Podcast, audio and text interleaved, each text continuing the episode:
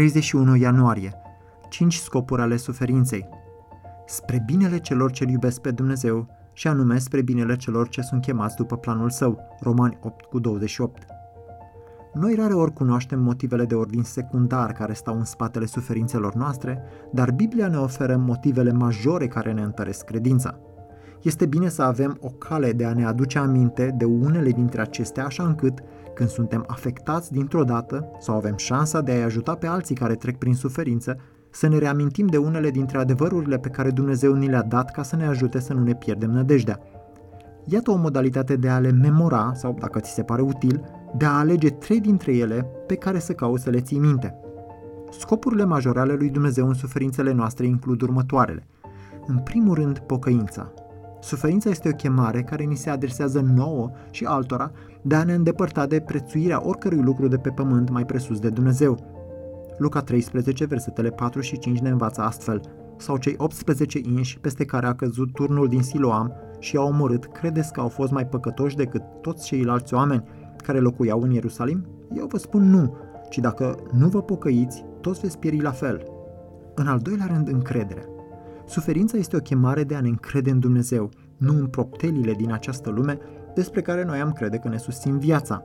Pavel spune, am fost apăsați peste măsură de mult, mai pe sus de puterile noastre, așa că nici nu mai trăgeam nădejde de viață. Banca ne spunea gândul că trebuie să murim, pentru ca să ne punem încrederea nu în noi înșine, ci în Dumnezeu care înviază morții.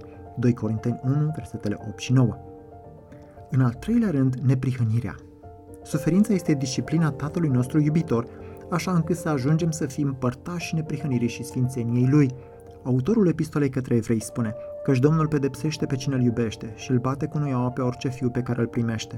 Dumnezeu ne pedepsește pentru binele nostru ca să ne facă părtași sfințeniei Lui. Este adevărat că orice pedeapsă deocamdată pare o pricină de întristare și nu de bucurie, dar mai pe urmă aduce celor ce au trecut prin școala ei roada dătătoare de pace a neprihănirii.